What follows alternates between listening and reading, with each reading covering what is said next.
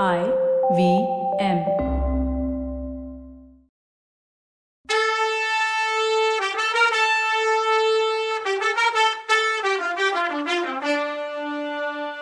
வணக்கங்க. நான் கவிதா பேசுறேன். வெல்கம் டு கதை பாட்காஸ்ட் சிவகாமியின் சபதம். இது எபிசோட் நம்பர் அறுபத்தி ஒன்பது. இந்த எபிசோடோட டைட்டில் கோட்டக்கதவை மூடு பாலத்தை ஓட. எந்த விதமான தியாகத்தை செய்யவும் தயாரா இருக்கோம் உங்க இஷ்டம் எப்படியோ அதுபடி நடந்துக்கிறோம். நான் சொன்னதுதான் இங்க உள்ள எல்லாரோட அபிப்பிராயம்னு சொன்னா அந்த கோட்டை தலைவன். ஆமா ஆமான்னு கோட்டை தலைவர்கள் எல்லாரும் ஒரு மனசா ஆமோதிச்சாங்க. இந்த நேரத்துல சபா மண்டபத்துல வாச பக்கத்துல இருந்து தூதன் ஒருத்தன் வந்தான். அவன் சக்கரவர்த்தி கிட்ட வந்து அவரை கும்பிட்டுட்டு கிழக்கு திசையில ஒரு பெரிய புழுதி படலம் தெரியுதுன்னும் கடல் புரண்டு வர்றது மாதிரி பெரிய சத்தம் கேக்குதுன்னும் தெரியப்படுத்தினான். மகேந்திரர் இடி மாதிரி குரல்ல சபையோர்களே வாதாபி சைன்யம் வந்துடுச்சு. நம்மள ஒரு ஒருத்தருக்கும் தான் வீர தீர சாகசங்களை காட்ட வேண்டிய நேரமும் வந்துடுச்சு. அமைச்சர்களே மந்திரிகளே இத்தோட இந்த சபை கலையுது நாளையிலேருந்து முற்றுகை நீடித்திருக்கிற வரைக்கும் ஒரு ஒரு நாள் ராத்திரியும் ரெண்டாம் ஜாமத்துல இங்க மந்திராலோசனை சபை கூடும். இப்ப போய் அவங்க அவங்க வேலையை பாருங்கன்னு சொன்னதும் அமைச்சர்களும் மந்திரிகளும் சீக்கிரமா வெளியேறி போனாங்க. கோட்ட தலைவர்களே நீங்க கொஞ்சம் முன்னாடி கொடுத்த வாக்குறுதியினால ரொம்ப சந்தோஷமா இருக்கு. அந்த வாக்குறுதியை மட்டும் நீங்க நிறைவேற்றி வச்சா புலிகேசிய கட்டாயம் ஜெயிச்சு ஜெயக்கொடி நாட்டுவேன்னு சொல்லி தளபதி பரஞ்சோதிய பார்த்து தளபதி தெற்கு கோட்டை வாசலுக்கு இவங்கள உடனே அழைச்சிட்டு போங்க. இவங்க அகழிய தாண்டி போனதும் பாலத்தை உடைச்சு எரிஞ்சிடணும். மற்றபடி கோட்டை பாதுகாப்பு சம்பந்தமா நாம முடிவு பண்ணபடி வேலைங்க நடந்துருச்சுல்லன்னு சக்கரவர்த்தி கேட்டதும் ஆமா பிரபு தெற்கு வாசலை தவிர மற்ற மூணு வாசலையும் முழுசா அடைச்சாச்சு. பாலங்களையும் தகர்த்தாச்சு. மதில் செவர் மேல வரிசையா பதினாயிரம் வீரர்கள் வேலும் கையுமா ரெடியா இருக்காங்கன்னு சொன்னாரு தளபதி. பரஞ்சோதியும் கோட்ட தலைவர்களும் போனப்புறம் சபா மண்டபத்துல சக்கரவர்த்தியும் மாமல்லரும் மட்டும் தனியா இருந்தாங்க. மாமல்லர் முகம் உற்சாகம் இல்லாம வாட்டமா இருந்தது. சக்கரவர்த்தி மாமல்லர் பக்கத்துல போய் அவர் தோள் மேல கை வச்சு மாமல்லா இந்த போரை என் போக்கிலேயே நடத்த நீயும் எனக்கு அனுமதி கொடுக்கறல்ல அப்படின்னு கேட்டாரு. அப்பா என்ன ஏன் கேக்குறீங்க? உங்க இஷ்டம் எதுவோ அதுவே எனக்கும் சம்மதம்னாரு மாமல்லர். சந்தோஷம். குமாரா அரண்மனைக்கு போய் உன் அம்மா கிட்ட நான் பத்திரமா வந்து சேர்ந்துட்டேன்னு சொல்லு. பொழுது விடியறதுக்குள்ள இன்னும் முக்கியமான வேலை நான் செய்ய வேண்டி இருக்கு. அதையும் முடிச்சிட்டு அரண்மனைக்கு வந்து சேர்றேன்னு சொன்னதும் மாமல்லர் அந்த புறத்துக்கு கிளம்பி போனாரு.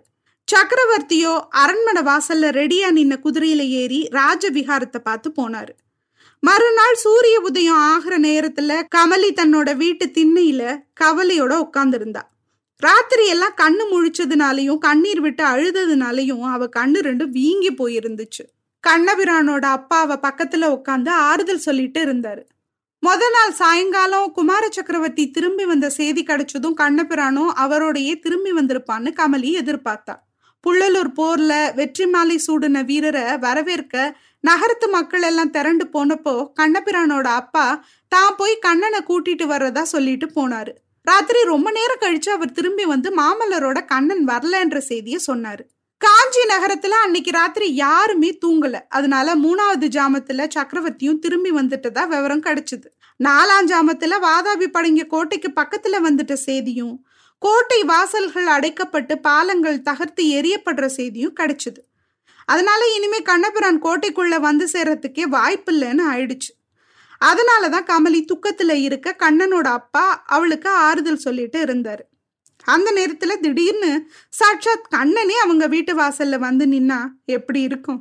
கமலி சட்டுன்னு எந்திரிச்சு கண்ணான அலறிக்கிட்டு போடி போய் அவனை தழுவிக்க நினைச்சவ கண்ணனுக்கு பின்னால சக்கரவர்த்தி வர்றத பார்த்து தகைப்புலையும் வெக்கத்தினாலையும் நின்றுட்டான் கமலி கண்ணனை கொண்டு வந்து சேர்த்துட்டேன். இனிமே அவனை ஜாக்கிரதையா பாத்துக்க வேண்டியது உன்னோட பொறுப்புன்னு சக்கரவர்த்தி சிரிச்சுக்கிட்டே சொன்னாரு. அப்புறம் உன்னோட உடம்பு சௌக்கியத்தை பத்தி சிவகாமி ரொம்ப விசாரிச்சா. அம்மா உனக்கு ஆண் குழந்தை பிறந்தா உடனே சொல்லி அனுப்ப சொன்னான்னு சொல்லிக்கிட்டே சக்கரவர்த்தி குதிரையை ஓட்டிக்கிட்டு போனாரு. சக்கரவர்த்தி பேச்சுனால வெக்கமான கமலி கண்ணப்புறான கடை கண்ணால பார்த்துக்கிட்டே வீட்டுக்குள்ள போனான் கண்ணபிரான் அப்பாக்கு வணக்கம் சொல்லிட்டு கமலியை தொடர்ந்து பின்னாடி போனான். இதென்ன கமலி? நான் வந்ததுல உனக்கு சந்தோஷம் இல்லையா? என்ன திரும்பி கூட பார்க்காம உள்ள வந்துட்டியே? ஒருவேளை கண்ணு தெரியலையான்னு கேட்டான் கண்ணை. கமலி ஆமா கண்ணு தெரியலதான். ராத்திரி எல்லாம் அழுது கண்ணு வீங்கி போயிடுச்சுன்னா. ஐயோ ஏன் அழுத? அப்படின்னு சொல்லிக்கிட்டு கண்ணபிரான் அவ பக்கத்துல வந்ததும் கமலி அவனோட கைய உதறி இந்த அன்பெல்லாம் நேத்து எங்க போச்சு? நேத்து ராத்திரியே ஏன் வரலன்னு கேட்டா. நேத்து ராத்திரியே ஏன் வரலையா? எனக்கும் உனக்கும் இடையில ஒரு பெரிய அகழியும் முதலைகளும் ஒரு பெரிய மதில் சுவரும் இருந்ததுனாலதான் அப்படின்னு சொன்னான் கண்ணு அப்படியா? நீ ராத்திரியெல்லாம் கோட்டைக்கு வெளியிலேயா இருந்த? அகழி பாலங்களை எல்லாம் ராத்திரியோட ராத்திரியா உடைச்சிட்டாங்களாமே? நீ எப்படி உள்ள வந்த? நீ கிளம்புனதுல இருந்து நடந்ததையெல்லாம் விவரமா சொல்லுன்னு கமலி பரபரப்போட கேட்டா. கமலி நான் என்னத்தன்னு சொல்ல. நான் பிறந்த கதையை சொல்லவா வளர்ந்த கதையை சொல்லவா? புள்ளலூர் போர்க்காலத்துக்கு போன கதையை சொல்லவா? வெள்ளத்துல மாட்டிக்கிட்டு திண்டாடுன கதைய சொல்லவா? மாமல்லர் ஏற வேண்டிய ரதத்துல புத்த பிட்சுவை ஏத்திக்கிட்டு வந்தத சொல்லவா? கோட்டைக்கு வெளியில ராத்திரி எல்லாம் அலைஞ்சு திரிஞ்சத சொல்லவா? அப்படின்னா கண்ணன். தான் காஞ்சியிலேருந்து கிளம்பினதுலேருந்து நடந்த எல்லா சம்பவத்தையும் விவரமா சொன்னான். வராக நதிக்கரையில புத்த பிட்சுவ ரதத்துல ஏத்திக்கிட்டு கிளம்பினப்புறம் நடந்தது எல்லாம் சொன்னான். குதிரைகளை கண்ணப்பிரான் எவ்வளோ வேகமா துரத்தினப்பவும் புத்த பிட்சுவுக்கு பத்தலை. இன்னும் வேகமா போ இன்னும் வேகமா போன்னு அவசரப்படுத்தி எடுத்துட்டார். வழியில ரெண்டு தடவை குதிரைகளை மாத்திக்கிட்டு அஸ்தமிச்சு ஒரு நாழிகைக்கு பின்னாடி காஞ்சி கோட்டையோட தெற்கு வாசலுக்கு வந்தாங்க. அப்புறம் புத்த பிட்சு சொன்னபடி அகழி ஓரமா பாத வழியா கண்ணபிரான் ரதத்தை ஓட்டிக்கிட்டு போனான். கொஞ்ச தூரம் போனதும் பிட்சு ரதத்துல இருந்து இறங்கி காட்டுக்குள்ள நுழைஞ்சு போனாரு. கொஞ்ச நேரத்துக்கெல்லாம் அகழியில படகு போற சத்தம் கேட்டுச்சு. கண்ணபிரான் அந்த திசையில கூர்ந்து பார்த்தான். அப்போதான் கீழ்வானத்துல சந்திரன் வந்திருந்தது. நீண்ட பறந்து விரிஞ்ச மர நிழல்களுக்கு இடையில அங்கங்க வந்த நிலா கதிர்களோட வெளிச்சத்துல அகழியில ஒரு படகு போறதும் அதுல ரெண்டு பிட்சுக்கள் இருக்கதும் கண்ணபிரானுக்கு தெரிஞ்சுது. படகு அக்கறைக்கு போனதும் ரெண்டு பேரும் இறங்குனாங்க. கோட்டை மதில் செவர் ஓரமா போயிட்டு இருந்தாங்க திடீர்னு ரெண்டு பேரும் மாயமா மறைஞ்சிட்டாங்க. கண்ணபிரான் நெடு நேரம் வரைக்கும் அங்கேயே காத்திருந்தான். என்ன செய்யறதுன்னே அவனுக்கு புரியல.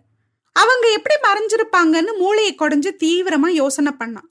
ஒருவேளை கோட்டை செவர்ல ரகசிய வழி ஏதாவது இருக்குமோன்னு தோணுனதும் சரி அப்படியே அங்கேயே இருக்க சொல்லிட்டு தானே பிட்சு போயிருக்காரு எப்படியும் திரும்பி வருவார்னு அப்போ ரகசியத்தை கண்டுபிடிக்கலான்னு நினைச்சு கோட்டை செவர்ல அவங்க மறைஞ்ச இடத்துல வச்ச கண்ணு வாங்காம உத்து பார்த்துட்டு இருந்தான். எப்படியோ அவனை அறியாம தூக்கம் வந்து கண்ணை சந்துட்டான். அந்த சமயத்துல எப்படியோ தன்னை அறியாம தூங்கிட்டான். திடீர்னு கண்ணு முழிச்சு பார்த்தப்போ தூரத்துல கடல் கொந்தளிச்சுட்டு வர்ற மாதிரி பயங்கர சத்தம் கேட்டுச்சு. முன்னாடி ஒரு தடவை ஏரி உடச்சிக்கிட்டு வெள்ளம் வந்த சத்தத்தை அவன் கேட்டிருந்ததுனால ரொம்ப பயந்து போய் பரபரப்போட ஒரு மரத்து மேலே ஏறி சத்தம் வந்த பக்கம் பார்த்தான். ரொம்ப தூரத்துல வெண்ணிலா ஒளியில யானைகளும் குதிரைகளும் குடைகளும் கொடிகளும் வேல்களும் வாள்களுமா திரண்டு வந்த படைக்கடலை பார்த்தான். வாதாபி படைதான் அதுன்னு தெரிஞ்சுக்கிட்டு எப்படியாவது கோட்டைக்குள்ள நுழைஞ்சிடணும்னு முடிவு பண்ணி ரதத்தை அவசரமா ஓட்டிக்கிட்டு தெற்கு கோட்டை வாசல் கிட்ட போனான். கண்ணபிரான் சத்தம் போட்டுக்கிட்டே கோட்டை காவலர்களை கூப்பிட்டதுல ஒன்றும் பலன் இல்லை. கொஞ்ச நேரம் அங்கேயே நின்று யோசிச்சான். புத்த பிட்சுங்க புகுந்த இடத்துல தேடினா ஏதாவது ரகசிய வழி கிடைக்குமோ? அது வழியா கோட்டைக்குள்ள போயிடலாமேன்னு ஆசையோட திரும்பவும் அதே இடத்துக்கு வந்து சேர்ந்தான். அகழியை எப்படி கடக்கிறதுன்ற கேள்வி வந்துச்சு அவனுக்குள்ள. நீந்தி போகலாமா அப்படின்னு நினைச்சதும் அகழியில நூத்துக்கணக்கான முதலைங்க இருக்குது ஞாபகத்துக்கு வந்து கதி கலங்குச்சு. இதுக்குள்ள படைங்க வர்ற முழக்கம் வேற இன்னும் பக்கத்துல கேட்டுச்சு. முதலைங்களுக்கு இறையானாலும் ஆகலாம். எதிரிங்க கிட்ட சிக்க கூடாதுன்னு நினைச்சு கண்ணபிரான் அகழியில இறங்க முடிவு பண்ணப்போ திடீர்னு கோட்டை மதிலுக்கு எத்தாப்புல ஒரு கதவு திறந்து துவாரம் இருந்துச்சு. அதுக்குள்ள இருந்து இளம் புத்தபிட்சு ஓடி வர்றது தெரிஞ்சுது. கண்ணபிரான் சட்டுன்னு மரத்துக்கு பின்னாடி மறைஞ்சுக்கிட்டான் இளம்பிட்சு படகுல ஏறதையும் இக்கரைக்கி அதை ஓட்டிட்டு வர்றதையும் பார்த்துட்டு இருந்தான். அப்போ கண்ணபிரானோட மூளை தீவிரமா வேலை செஞ்சது. இளம்பிச்சு கரையில இறங்குனதும் படக தண்ணியில கவுக்க போனதை பார்த்ததும் கண்ணன் பாஞ்சு வந்து அதை தடுத்து அந்த இளம்பிச்சுவையும் தூக்கி படகுல போட்டுக்கிட்டு தானும் ஏறிக்கிட்டான். மெதுவா படக அக்கறைக்கு கொண்டு போய் சேர்த்தான். செவர்ல திறந்து வச்சிருந்த துவாரம் அப்படியே இருந்துச்சு. இளம்பிச்சு அந்த துவாரத்துக்குள்ள தள்ளிட்டு தானும் உள்ள பூந்தான். அகழிக்கு அந்த பக்கம் அவன் நிறுத்திட்டு வந்த ரதத்தோட ஞாபகம் வந்துச்சு. அதனால அவன் திரும்பி வெளியில வர பார்த்தப்போ ரொம்ப உறுதியான வஜ்ர மாதிரி கை ஒண்ணு தன்னை பிடிச்சி உள்ள தள்ளுறதும் உணர்ந்தான். அந்த கை மகேந்திர பல்லவரோட வைரம் பாஞ்ச கைதாங்கிறது தெரிஞ்சதும் கண்ணனுக்கு ஆச்சரியமா இருந்துச்சு. அப்போ சக்கரவர்த்தி கண்ணா இந்த கள்ள பிட்சு பல்லவ நாட்டுல இருந்த வாதாபியோட கடைசி ஓட்டுறேன். இவன் தப்பிச்சு போகாம தடுத்ததால பல்லவ நாட்டுக்கு பெரிய சேவை செஞ்சிருக்க வா போலாம். கமலி உனக்காக கவலையோட காத்திருக்கான்னு சொல்லிக்கிட்டே அந்த ரகசிய கதவு வழியா தானும் நுழைஞ்சு அதை உள்ள இருந்து சாத்திட்டாரு. அவங்க புகுந்த இடம் காஞ்சி மாநகரத்தோட பிரசித்தமான ராஜவிகாரம்னு சீக்கிரமே அவங்களுக்கு புரிஞ்சுது. இதெல்லாம் சொல்லிட்டு கண்ணபிரன் கமலி ஏதோ உன்னோட மாங்கல்ய பலத்தினாலதான் நேத்து ராத்திரி நான் எதிரிங்க கிட்ட சிக்காமையும் முதலைகளுக்கு இரையாகாமையும் பொழைச்சு வந்தேன். நான் பொழைச்சு வந்தது உண்மைதானான்னு இன்னும் எனக்கே சந்தேகமா தான் இருக்கு. உன்னோட தளிர் மாதிரி கைனால என்னை கட்டிக்கிட்டு நான் உயிரோட தான் இருக்கேனா இல்லையான்னு சோதிச்சு பார்த்துட்டு சொல்லுன்னா. முடியாது கண்ணா முடியாது. உன்னை நான் கட்டிக்கிட்டா சின்ன கண்ணனுக்கு தொந்தரவா இருக்கும்னு சொல்லிக்கிட்டு ஏதோ உள்ளர்த்தத்தோட புன்னகைச்சா கமலி. இவங்க ரெண்டு பேரும் காதல் வார்த்தை பேசிக்கிட்டே இருக்கட்டும். அதை நாம கேட்டுக்கிட்டே இருக்கலாம். ஆனா நமக்கு தான் ரெண்டாவது பாகம் முடிஞ்சு போச்சு. அடுத்து மூணாவது பாகத்துல உங்களை எல்லாம் சந்திக்கிறேன். அது வரைக்கும் நன்றி வணக்கம்.